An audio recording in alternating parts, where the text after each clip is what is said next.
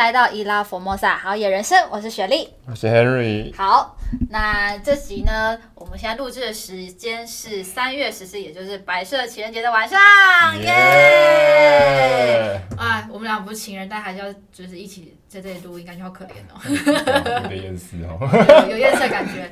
今天都不该打开脸书，觉得啊、哦，一定会看很可怕的画面，果然常常被就是。炸弹炸到，啊，好吧，我们一起来录个音，来排解一下情绪好了。嗯，好累哦。好，我们呢，今天呢晚上其实是过得非常开心的，就是我们呃今天要讨论议题呢，就是由第二集结尾我们说到，就是呃有一些很特别的名称，为什么现在出现在市面上？然后呢，竟然可以维持跟长红这么长时间？就是上次举例应该是说那个抹茶山嘛，对不对？嗯，可以这么说。对，好，那呢，在我们要讲抹茶山跟这些议题之前呢，我们现在考考 Henry，因为 Henry 其实是这个旅游，对于旅游还蛮蛮熟悉的人。那我们那时候就在讨论啊，就是除了抹茶山之外，到底还有什么山或什么名字是其实也是被人家包装而成的。好，那我们就那个讨论大概三个吧。如果你全部答对，我们再讨论 今天的主题。答出就噔噔，我们这一集就可以结束了。天哪！好，好那请说。嗯、呃，我想问的是，阳明山的那一个小观音山是真的叫小观音山吗？阳明山的小观音山，据我了解，应该是真的叫小观音山。但是主要是它山上有那个军事雷达嘛，嗯，所以听说那个就叫小观音山的军事雷达了，对。那跟观音妈祖那种神是是没有关系的吗？这样讲好了，台台北来讲就有三座观音山，嗯，对，一个在淡水巴里，在淡水河旁边，就是大家最常知道的，嗯，所谓呃。硬汉岭的部分，嗯，对对对，那一座就是外形像一个横躺在河边的观音，所以叫观音山。嗯，嗯，然后再来第二座就是在我们台北公馆的，就是找啊宝藏岩。嗯，我们脸书前几天有 po，对，宝藏岩的部分上面也有一座小观音山。那那一座小观音山主要是因为刚刚讲的宝藏岩，这宝藏岩其实是一间庙。那这间庙主祀的是观音菩萨，所以后来这座山被叫小观音山。哦。再来就是台北的阳明，台北阳明山里面的小观音山。但是这座我比较没有听到一些相关的资讯或是故事啦，可能这样我们来问一下我们的谷歌老师。对啊。好像没有，好像谷歌好像没有讲到这一块。就这座山好像，嗯、我不知道，就是。最近那个，你知道阳明山国家公园成立一个社团叫发现阳明山嘛？然后他哪有最近成立？成立不是不是最近成立，我意思说最近我在社团里面好像看到越来越多人在讨论这一座山，嗯，然后好像因为它的入口好像也有点神奇，就我之前看到有的人在讨论说什么，它入口是一度是私人的地，然后曾经还被人家封起来，然后甚至地主在那边放了一堆狗，然后变成说你要进去都要被狗追，然后反正后来有人去跟阳管处，好像不知道是。检举还是然后反正跟杨管处讲了这件事情，然后好像也解决了。可是现在好像还是听说要进去，还是那个入口有点难找，好像是这样。我不确定实际状况，只是就是陆续好像在社团里面常常会看到，哎，好像时不时就哎跳出小观音山，因为又跳出小观音山。然后包含像呃你刚刚讲的呃所谓的台北抹茶山，其实也有一个节目叫做上山下海，是游台湾还看台湾，反正那个旅游行脚节目。他当时就是有把小林贤武找来，然后也是去爬了这座山，然后又去拍了一系列节目，然后介绍这个地方，就也挺神奇的啦。你是说去爬抹茶山吗？就是圣母山庄、嗯，再去一次？没有去小观音。哦哦，你说小观音山？他们在拍小观音哦。因为小林贤武以前一度是那个节目的主持人哦。嗯我记得那个阳明山的小观音山是不是就叫做台版台北的抹茶山？对，有人这么说。哦，可是也是天气好的时候才看得到。哦，对啊，对，其实那个宜兰的圣母山庄，它如果天气不好，好像也看不太到那个很漂亮的那种抹茶冰淇淋的感觉吧？就是你常常上去。我们套一个摄影人的术语叫做“白墙”，就是上去是一整片白色的。非常能感受。每次去爬高山的时候，就最怕听到就是啊，登顶就是白墙，那你就想哦，到底要不要上去？通常就两种选择嘛，要么有白，要么白墙，要么出大景。出大景可能就是云海，或者是我不知道，其他的话可能是黄金草原吧。对啊，阳光洒下的那种美景啊。对啊，对啊。OK，好，所以刚刚那个观音山路线已经 pass 了，那我们现在考另外一个，就是那我们上次有提到那个呃。Merit of God 的那一个，这是什么？上帝的上帝恩典。上帝恩典，对。那这个呢，到底是包装的名称还是实际有这个？我觉得是包装的，是包装。你上次不是说要解密吗？对啊，他应该讲是包装的啦，因为你看嘛，虽然比如说好，就算你说蓝宝石圈，蓝宝石圈其实也是包装的，对，因为它真正的名字是。阳明涌泉，阳明涌泉，嗯，亦或是你说它整个系统来讲是茶山水道，嗯，然后它的水源区分布其实算是第三呃第三水源区，对，第三水源区。所以你不管从哪一个正式的官方名字也好，或是专有名字去看，它都不算是，嗯，都不算是真正的名字啊，因为这都是人为包装出来。甚或是日本人给的那个名字叫亚洲第一涌泉，这个是否也是包装出来？是也许确有其事的，在当时，也许它真的是亚洲最好的矿泉水。嗯，不能说矿泉水，到底什么叫做最好的矿泉水？最好的水源呢？是有那个 pH 值是什么七到八之间，还是怎样？可是其实真的可以去送那个，好像可以去送什么水质检验，对不对？啊，对对对。讲到这个，你知道那个，你应该有印象啊。法国也有那个所谓品水师，有没有？前面摆了五杯水，你要品出每个水的味道，每个特色。搞不好我们也可以找一天，就是 找个品水师去品品看，阳明山涌泉到底有什么特别？现在，哎，我听说它是不是那个管制区，所以你不能，你一般是需要呃申请才可以进去的吧？它是这样子啊，它以往。就我的了解，以往是每年开放三个小时，那时候是配合水稻季，对天母的水，哎、欸、是水水稻季还是水管计？应该是、啊、对，反正因为在诶、欸、在天母台北天母，也就是中山北路七段，如果你走到底有一个圆环，圆环再上去那边就是我们叫天母古道，天母古道要称水管路，因为旁边有很长很长的黑色大水管，嗯，应该有去爬过会有印象，嗯、那条路就一路通到文化大学。对，其实那一条那一条路的水管运送的泉就是我们的蓝宝石泉。嗯，对，那所以天母人喝的水就是蓝宝石泉吗？呃，对，那一带中山北路七段永安那一带，啊、所以严格来讲，你可以说他们才是天龙国中的天龙国。嗯、哦，真的太酷了。那我想问的是，为什么那个为什么要做上帝的恩典，或者是要做蓝宝？蓝宝石泉呢？是因为它真的是水质是看起来是蓝色的吗？嗯，不应该怎么讲，就是它的蓝色其实并不是因为水质或者是怎么样，嗯、反而是因为折射的关系。是矿物的但是因为它里面有矿物，它里面富含很多矿物质，嗯、所以这矿物质在特殊的情况下的折射出来会有点像蓝色蓝宝石的一个感觉。嗯，那我自己有去过一次嘛，就是刚好跟旅行社的旅行团去的，嗯，然后你就会发觉蛮特别。那时候听他们说，就是你晴天去的时候反而没有那么蓝，嗯，但是你阴天去的时候蓝到不行，哦，所以它的折射可能跟光线跟我不知道跟角度或是什么多少有一点点关系吧，对啊，但是我觉得。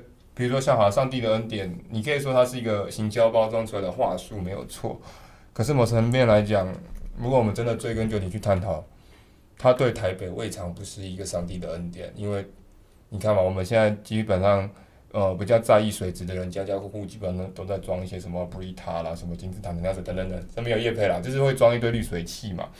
那蓝宝石泉这个水其实是经过了我们大自然。给我们的天然的滤水器，也就是因为阳明山是火山，这个火山形成的火成岩又叫安山岩，它就是一个天然非常好的滤水器。然后经过了层层的过滤，其实这个水已经达到非常好的三百六十道功率。对啊，没有啦，对啊，没有错，没有错。我十十八层啊，十八层就够多了。对啊，所以你就会觉得说，好啦，也许它这个是有一点点包装的话术在，可是我们仔细去换个角度想，也许它真的也是上帝的恩典对于台北人。嗯，对啊，因为像我们自己住在台北那么久，坦白讲也不会知道说哦，原来有这些地方。对，对，其实因为我自己本身是住在山上，嗯、就是阳明山上。可是我我们以前的小时候，其实我们的那个水龙头打打开来的水其实是可以生饮。我们就我们在想说，我们家是不是也是蓝宝石泉？可是我爸说不是，嗯、反正因为在阳明山刚刚你不是说第三水源地嘛？那其实我们家其实还有第一水源跟第二水源，我们家好像是偏向第二水源地。不过以前的水质真的是非常好，那现在。不确定啊，但是可能有一些人为的关系，到现在不就比较不适合生饮，或者是因为管线问题。因为其实我知道，很多时候水不能生饮，是因为管线老旧的关系，而不是水质的问题。对，我觉得这个是还蛮值得探讨，就是它跟呃水的配送跟这些的呃，它什么管线吗？其实我觉得这些东西都是非常有历史跟它的。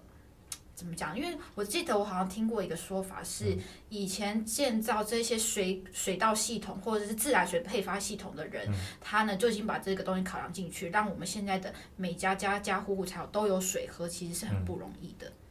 对，听你这样讲，我好想去你家买矿泉水啊！好了，扯远了，扯远了。好，那个好，呃。我就你刚刚提出来几个点，嗯，呃，我依照我的理解跟一些我知道的东西，我稍微的去做一些分享，分享好了，嗯、好不好？就是第一个，呃，台湾的水为什么不能生饮？然后可能比如说你去美国啊，去日本好像也是吧，嗯，他们好像都可以，就是啊，水龙头打开就直接喝水。他们有所谓的 tap water 跟 mineral water 嘛，tap water 就是水龙头直接出来的水。嗯嗯、你去餐馆点就两种，tap water 当然是不用钱啦。你是点 mineral water 就所谓矿泉水，嗯，贵到不行。呃，可能就是台湾你买一瓶 Evian 或者是买那个什么富维克是不是 Volvic 之类的，或者什么斐济水之类，就是一瓶可能六十块、九十块，嗯，甚至有到破百的。对，嗯、那其实呃，就我的了解跟。之前听自来水的一些老师们或是导览职工聊天的结果，呃，某程度上讲，其实我觉得台湾水不能生饮，一个蛮大原因是因为，呃，根据我们的相关法规，呃，水在运送的过程中，因为他们呃台湾的法规是担心说自来水在管线运送当中，你不能保证它中间会不会受到任何的污染，所以加氯是不是？所以它会加氯，它一定要杀菌。啊那加氯之后变成是说可以加氯的，你当然是没办法生饮，嗯、因为这会有一些嗯健康上的顾虑吧。我在想，嗯、对，那这个当然详细的部分之后，如果我们要找 自来水的主任再来聊聊的话，嗯，我们后面嘉宾就可以帮我们继续回答这一块。好，好，所以我大概就稍微点一下，就是我知道问题，第一个可能是加氯的问题，然后你刚刚说的管线呃影响水质的问题，其实还有一个蛮大部分。嗯，就我的理解，就是早年其实这好像到去年还前几年新闻还有在讲这一件事情，就是台北以前很多，其实不止台北，可能外县市也有，只是之前被爆出来，就是台北有一些老旧的水管，早年都是用所谓的铅管，是用铅去做的，铅其实是有毒物质啊，对身体不好，会释出有毒，对，会释出有毒物质。所以后来台北市其实，在前几，我记得是前几年，还是在更早以前，反正在那几年的时候，台北市政府自来水处就是大量的在汰换铅管，嗯，换管线，对，要把管线换掉，把旧的管线换掉，嗯、那换成新的管线之后，当然相对来讲，水质就安全了啦，嗯、就是比较安全，也比较不会有这些毒性在。当然，但是因为还是拉回来讲，有氯的关系，可能所以没办法达到生命的标准了，嗯、对。我们之后再找更专业的人来讲解这一块。我觉得这蛮不错的。嗯、那竟然就是蓝宝石泉这个其实是包装棉，嗯、但我觉得它真的是蛮值得去一探究竟。因为我觉得现在好像，呃，我上网有看过，嗯、因为我觉得这实在太特别，所以我上网看好像五六日是可以进到这个水源管制区去看这个东西的，对不对？对，没有错。哦，所以要上网去申请。嗯、它是五六日。呃，应该这样说，五六日的五六跟日的下午，只能透过旅行社，只能透过合法的旅行社申请才能进去。是六日还是五六日都是要透过？五六日日的话只有下午，好，就是这几场是要透过旅行，要透过合法旅行社申请。嗯、那日的早上有呃草山水稻花有特别开放出来给自由行的客人。哦。对，但是那个名额好像也是很难抢啊，应该也是跟大家抢什么五月天的演唱会之类的一样，可能是秒杀之类的。太酷了。对啊。好，改天有机会可以再去一下。对、啊欸。那另外呢，我有听过另外一个就是很特别的，叫、嗯、就在台北市区有一个叫做这个。地下水宫殿，嗯、是不是？那这个到底是包装名称还是是真的？还是我考到你了呢？这个你可以说，我觉得它是真的啦。你说地下水宫殿这件事情是真的？嗯，应该怎样说？它确实有这个古迹在，嗯，但是包装的层面当然是大于，嗯，大于实际的面呐。就像说，其实这件事情，我们如果拉远一点点讲，在土耳其，远远的土耳其，有一个比台北这个地下水宫殿更有名的地下水宫殿。嗯，对，你上网找照片都找得到，甚或是你去看电影《天使与魔鬼》，嗯，就是诶，应该是达文西密码第二集吧，《天使与魔鬼》里面就有在那边取景哦，就是真的是地下水宫殿，我看过照片啊，真的跟台北那个长得蛮像的。哦，但是为什么我说包装大于实际，是因为。它的功用其实并不是真的拿来给皇帝住，有没有？真的应该本来就不是。它并不是真的宫殿，但我们把它命名叫水宫殿。它其实以前严格来讲就是一个有点像。可是我看那个照片，真的很像是就是皇宫城堡，但是就是在地底下的感觉呀。所以我现在很怕，我把我把事实讲出来之后，大家整个梦幻泡泡就破灭了。真的吗？会吗？好没有，就是你去看，真的很漂亮，我不否认这件事情。Oh. 但是我意思说，如果我们真的就很现实、很现实的面去看，呃，讲的很直接一点，它其实就是装饰的很漂亮、盖的很漂亮的一个。水塔内部嘛，我明明就听它的名字上面写观音蓄水池，对啊，就是就是那个小诶、欸，那个小小观音山里面的蓄水池。哦，而且这个其实今年开始红了哦，因为最近现在台北时装周嘛，然后我们的国际品牌那个夏姿，嗯，今年就跟自来水素特别申请合作，他们去过那边场看之后，觉得哇，这个地方真的太适合办伸展台了，所以他们跟市政府申请了这个百年古迹。在那边办了一场时装秀，嗯，而且这场时装秀今年是同步 live 直播到法国的时装周，哦，哇，真的是，所以可以预见，可能在疫情结束之后，台湾真的旅游真的会嘣大爆发，对。但我觉得这个点真的蛮特别，因为它明明就在公，就是在什么呃台北自来水博物馆的旁，哎、欸、旁边吗？就在公馆。对啊，就在公馆，可是这个真的很少人知道哎、欸。我那时候知道是因为我们有看到那个叫做什么什么台北哦，那个 Open Taipei 的那一个，然后就哇，这个东西很很，虽然它名字它没有直接写地下水宫殿，是我们上网找的时候才发现它叫观音蓄水池，然后它的另外一个别名叫做百年地下水宫殿，但我就觉得哇，真的是感觉很厉害。那它的它的特色是不是它真的就是储水的地方吗？对，它是储水的地方哦，但是。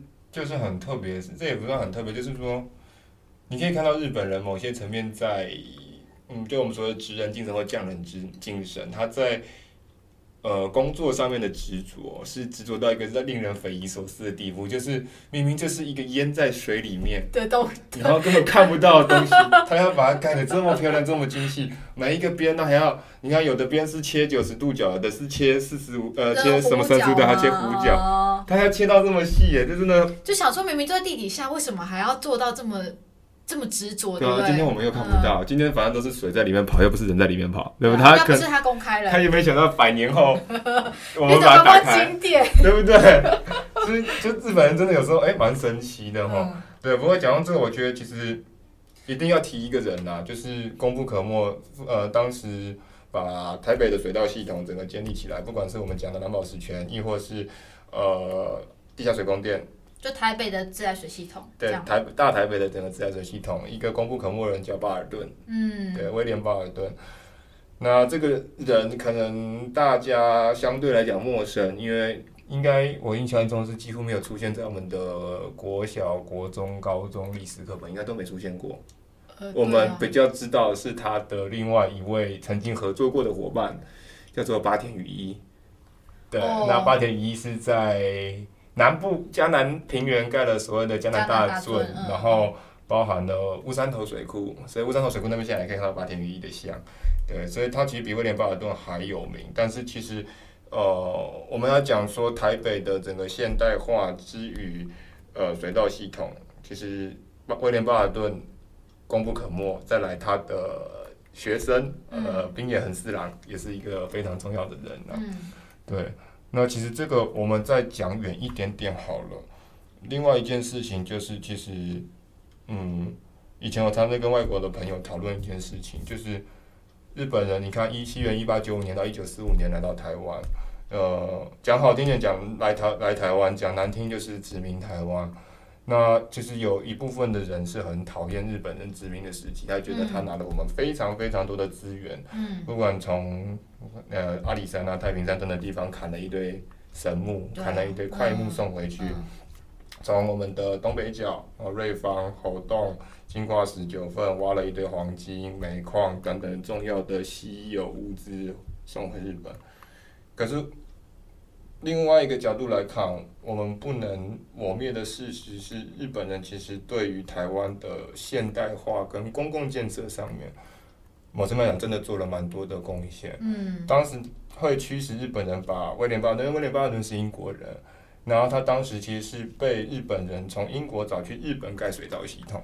嗯，但是日本人后来为什么又会把这个人从日本挖来台湾做这件事情？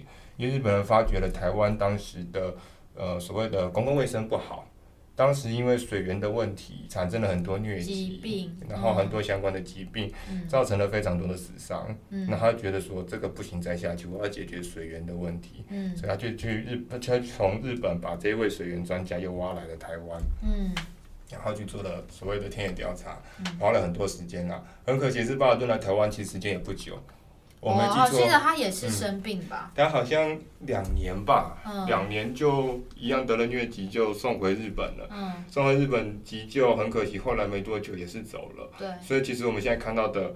草山水道系统跟呃刚刚讲的那个水宫殿都学都是他学生毕业很适合，最后协助完成的，嗯、所以他学生本来预计也没有待在这边待这么久，没想到后来因为老师走了的关系，他还是留下来完成这件事情。嗯、所以后半段其实滨野恒四郎有一部分的草山水道系统是跟刚刚讲的八田雨衣他们是有合作的，嗯、但是当时八田雨衣其实还没那么有名，也还没那么厉害，对，是到后来他去江南平原盖了江南大圳。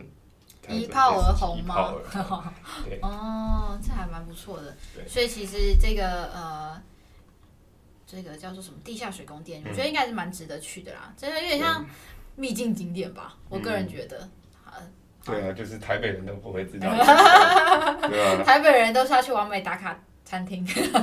就像公馆以前我们走来走去，永远都知道就是台大，然后。其实我觉得台大也蛮值得探究的，嗯、它那个它里面我记得就是有一部分也是保留了，就是水源地的一小块吧，某个支线吧。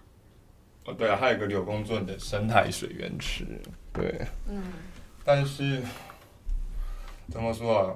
嗯，如果我们真正要追究史料来讲，它它其实不算是柳公圳的水源池啦，应该是这样说。不算是水源池，你意思是说它不是没有流经这个地方吗？柳公圳流经，当时流经的区域是在它旁边，现在好像还有保留一小条，嗯、就是水，呃，有点像水沟啦。嗯。哦，但是那个水源生态池，其实它的水源跟柳公圳坦白讲没有太大关系，因为如果我们去追究台北的。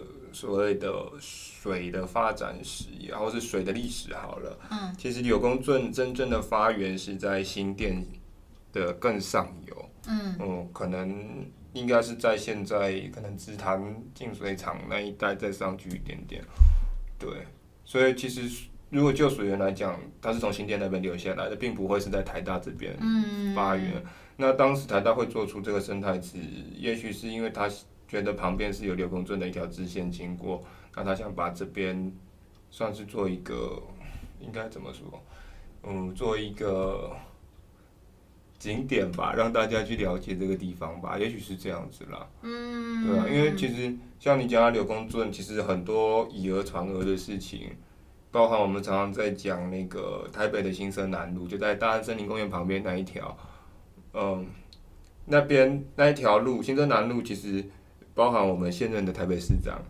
也曾经说过那边是柳公圳的一部分，嗯，但是后来经过一些史料学家跟专家去查之后，说那边其实并不算柳公圳，而是算所谓的物理学，哎、是物理学。我要问一个问题，嗯、因为我们对，我记得之前走在那个新生南路上，它有一个小小的区域，它上面是好像是写柳公圳吗？还是它写物理学的发源？是物理学哦，是物理学哦，对原来。那为什么柳公圳会被会在这么多地方被误解？如果我们真的就史料跟历史来讲，一个很大的原因是，呃，柳公圳虽然是大概在应该在清领时期，清朝的时候，呃，算是建造完成，但是真正让它到最后被发扬光大，应该说被发扬光大吧？对啦，就是反正被大家众所皆知的原因是。日本人来的时候，日治时期，他们成立了一个叫做柳公圳株式会社还是商会，反正就成立了一个柳公圳公司，嗯，用这个公司去整合台北市很多大大小小的水圳、呃水沟等等的。他们为什么要这样？把它整合起来，所以因为这间公司让很多人以为哦，他们所整理出来的东西都是柳公圳。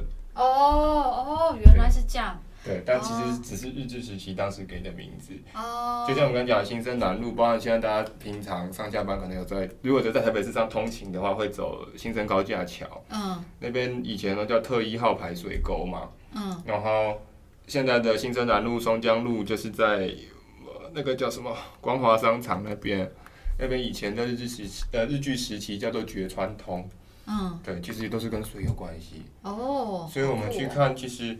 要看台北市一个台北城的发展，其实水从水是一个很重要的事情，密不可分的关系。对，就我们常常在讲，呃，埃及之于尼罗河，嗯，法国之于塞纳河，两河流域之于伊拉克，台北的河是什么？其实台北的母亲河流就是淡水河。淡水河。对，那所以你去看，我们如果就台北的发展，你看早期从哪里开始发迹？从我们的西半边，从我们的万华、艋舺，再到。呃，大道城啊，就是现在很红的迪化街那边。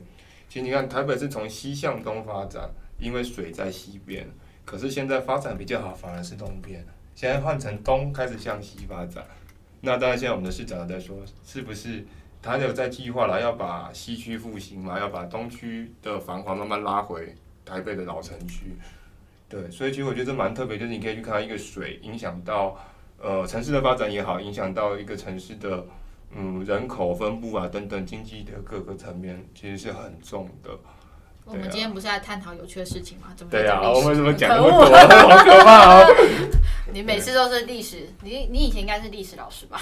呃，不是的。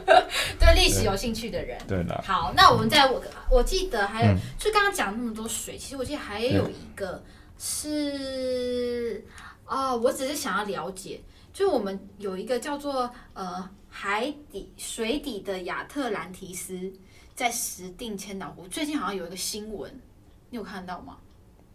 没有哎、欸，水底的亚特兰提斯，就是它，就是一个在石定然后被淹没的国小，然后它因为它现在水就是怎么讲，呃，因为现在嗯、呃、缺水，所以呢，它就下面的那些呃遗址就浮出了水面。嗯哼，好。反正呢，这个呢，就是我刚刚那时候跟你提的，嗯、就是石碇那个啊，翡翠水库，对对对，千岛湖那里的。OK。所以你有听过吗？我没听过你这个说法，就是什么水底的亚特兰蒂斯。但是千岛湖那边我我去过，以前很常带外国朋友去啦，因为外国朋友很爱那边，然后那边又是台湾的茶产茶的地方。嗯那边的茶就是文山包种茶等等的。哦，那个啦，碧山碧山小学，对。七十六年竣工哦。反正这个我觉得也很特别，那这个就是带 Henry 去了解一下 到底是怎么样。靠你了，学弟，什么时候带我出去？好，我们去看一下这个翡翠水库水底下的秘密。嗯，对，我觉得这应该也蛮有趣的。其实我觉得这个就像你刚刚讲，我我不确定这个是不是你讲的千岛湖啦哈。嗯。但是千岛湖那边我觉得很特别，就是呃，它的概念有一点点像我们讲，嗯，大陆当时盖所谓长江三峡大坝的感觉吧。盖好大坝盖好之后，翡翠水库大坝盖好之后就往上淹，所以当时很多水就开始漫过，嗯，不能说高山，漫过小山丘，对，漫过小山丘，淹过小山丘，然后呢，这山丘呢，一个一个剩下山丘的，就变成小岛喽，就变小岛，所以我们叫千岛湖。对，然后就我记得千岛湖这个名字以前也不存在，对不对？千岛湖这个名字一直都存在，但从来不存在台湾。它存在好像在大陆还是在哪里？还、oh, 在加拿大有一个千岛湖风景区。我那时候去的时候，嗯、我有一次去旅去旅游还是干嘛，我有点忘记了。嗯、反正我去到那边的时候，我就听那个在地的老师就说，这个名字是某一个茶行的老板取出来的。他就说，他就说，为了要拓展这边的观光，嗯、因为他们就是要有好听的名字才有吸引人来，所以鳄鱼岛跟千岛湖其实都是哦，都是他们命名出来的。那边其实很多呀，鳄鱼岛有什么土 司岛、桃桃、土司头，这个超有、嗯。然后又八卦茶园哦，一堆。但八卦茶园应该不是吧？八卦茶园应该是老板自己取的名字吧？它就是一个茶园，种了一个八角形，就这样。哦。然后你可以在那边走八卦阵，刚刚走个十几二十圈，会不会？我不知道会不会有什么 功效出来吧？真的很好玩。嗯。但是它是一个很好的观景台啦，我必须得说。对，那边其实真正的地名叫永安，嗯，你可以上去查叫永安。嗯。然后，但是那边真的不好去，尤其是鳄鱼岛。你说的鳄鱼岛。鳄鱼岛可以上去吗？鳄鱼岛可以上去。应该是只能偷偷走小路吧？哎、欸，你是，是应该不可以进去哦。鳄鱼岛可以合法开车上去。真的哦？你确定你是合法的？但是很难开哦，真的很难开，只有平日啊，平日可以开车上去。嗯、它是那种超级窄、超级小的产业道路，就是基本上运茶的产业道路。嗯、然后上面你到到那个观，诶、欸，也不算观景平台，反正就是到那个稍微制高点的一个观景点。呃，我没记错，总共能停的车辆只有三台。嗯，哦，对对对。然后从那边呢，再有一条步道可以下到，嗯，下到更靠近鳄鱼岛的那个观景点。但是那个我记得不能走到下面去，哎。可以。是可以的吗？我在那边每次我上次就我就走到一半。所以就说嘛，你要跟我去嘛，跟对人很重要，很重要。好，开团喽，开团喽，底下留报名链接。可以啊，可以啊。嗯，想想要好了，大家都是为了学历冲出来。OK，好，那亨利，你要不要再分享一下？就是还有没有你觉得比较特别的？其实我本来，你刚刚本来在提这些东西的时候，我一直想不到一个，想不到一个真正的，呃，怎么真正的点嘛？然后，但是我想想想，我突然想到一个，好像也还蛮可以来讨论一下的，就是。有没有听过一个叫台版朝圣之路？朝圣之路，这个应该也就是包装出来的名字吧？而且是政府包装的哦，政府好棒，这是我们的淡蓝古道哦 哦，这个我觉得蛮有意义的，被包装成台版朝圣之路。其实我不知道大家知不知道，真正的朝圣之路就是在欧洲的，是麦加那条吗？不是麦加，不是麦加，真正的朝圣之路是在欧洲的，呃，从法国到西班牙一路可以走到葡萄牙。它有三，因为它跟淡蓝古道有点像，它好像好像有三段还是四段，嗯，然后其中一段是从法国翻过那个叫做皮里牛斯山，然后到西班牙，然后再从西班牙走另外一条朝圣之路叫做。我有点忘记名字了，圣雅各还是什么？反正它有好几条路啊。另外一条是从西班牙的，应该是马德里吧，走到葡萄牙，就是人称世界的尽头，就是葡萄牙的最边边、嗯、最边边的那个海边的城市。对，那其实这条长征为什么叫朝圣之路？就是。他其实，在前几年，在疫情前一年，我记得在台湾那时候也蔚为风潮，就是说淡蓝古道吗？不是，我是说国外的朝圣之路。哦，国外的朝圣之路。就是每年，其实，在台湾还没夯这件事情之前，每年其实很多欧洲的一些年轻人，嗯，他们在可能高中毕业、大学毕业之后，嗯，不知道干嘛，人生觉得没有方向，就跟家里申请了一点钱，背了一个大背包，就去走这条路寻找人生。嗯，蛮有意义。就跟我们频道有点像，我们常常在山里面寻找人生。我、嗯、我，你刚刚讲，我突然想到一件事，你知道台北有一个环台北环台北天际线吗？环、嗯、台北天际线应该不是东西大众走吧？不是哦，不是，它是可以走，就是呃台北的盆地包，它不是、嗯、台北盆地不是用高山呃、嗯、包围起来的嘛？就山包围起来的嘛？对，它可以就是一座山头走过一座山头，大概走。不知道一个礼拜还是多久，他就可以把台北盆地全部走完。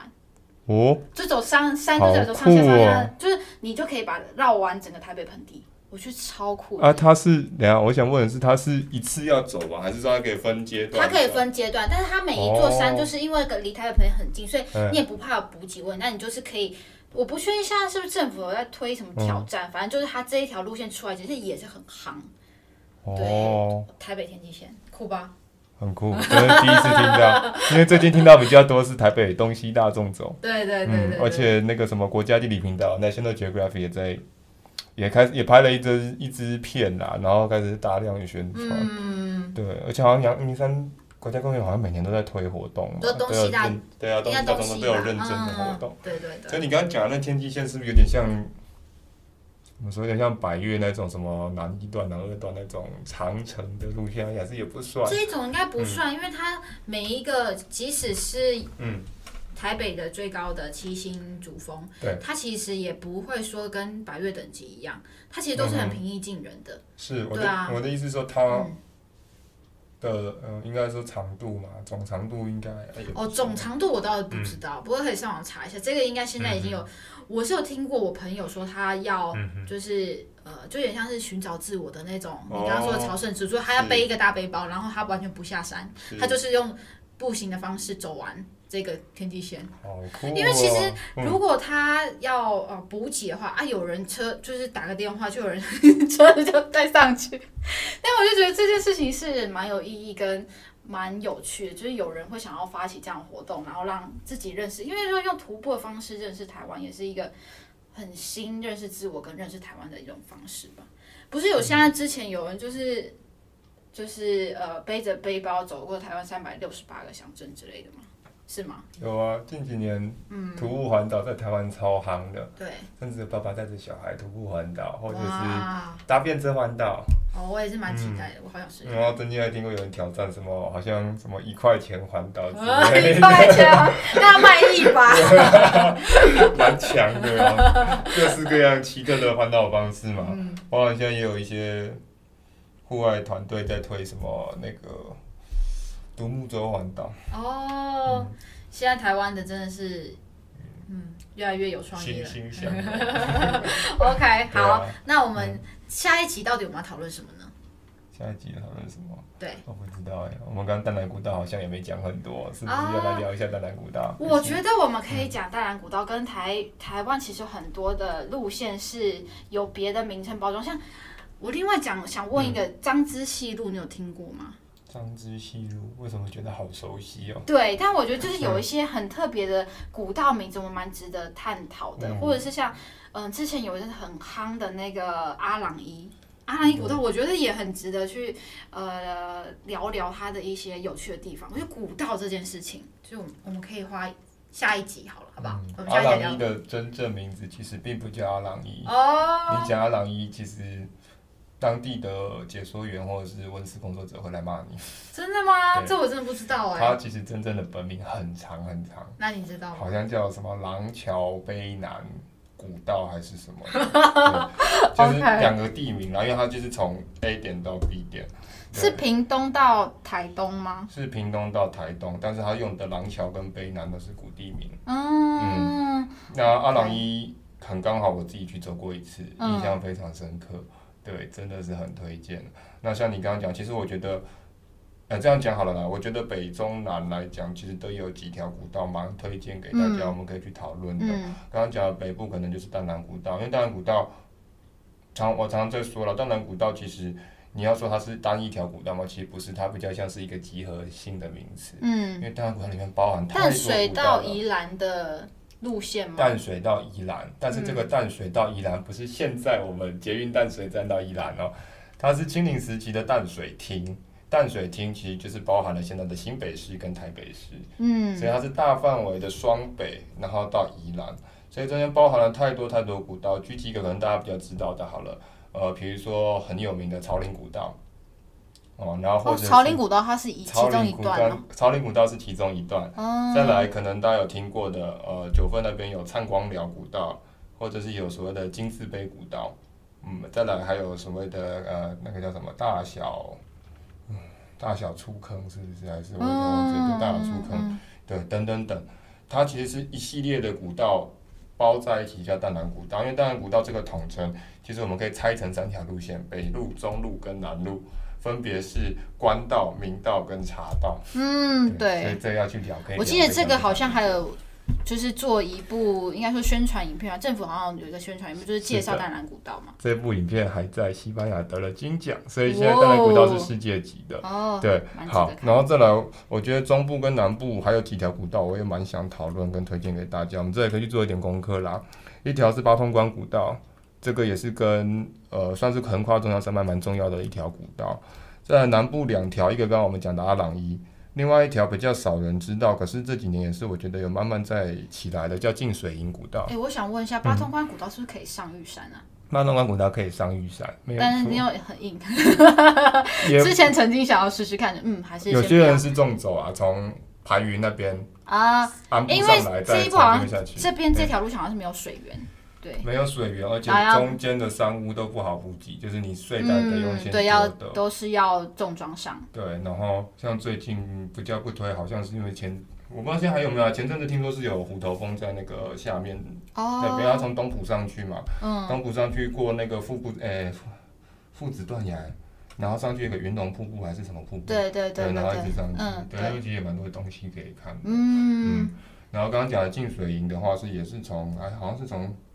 好，等等，这个就有待下回分解。我知道你很爱讲，啊、所以呢，我们就是下一集，我们就来聊聊台湾的著名的一些古道系列。OK，好，那我们今天呢，就欢迎大家订阅我们的这个好野人生的频道，还有 FB 粉砖，IG 按起来，IG 按起来。很理人的，这个我们的小编有非常努力的上贴文，非常的有趣，大家赶快去看。而且今天，好像这个三月十四情人节特辑，还有分享一些有趣的景点吧，我记得。有趣的景点跟如何过一个不一样的白色情人节，快过完了 啊！四月十四继续过，我们我们终于平安的度过了这个白色情人节。对，谢谢大家。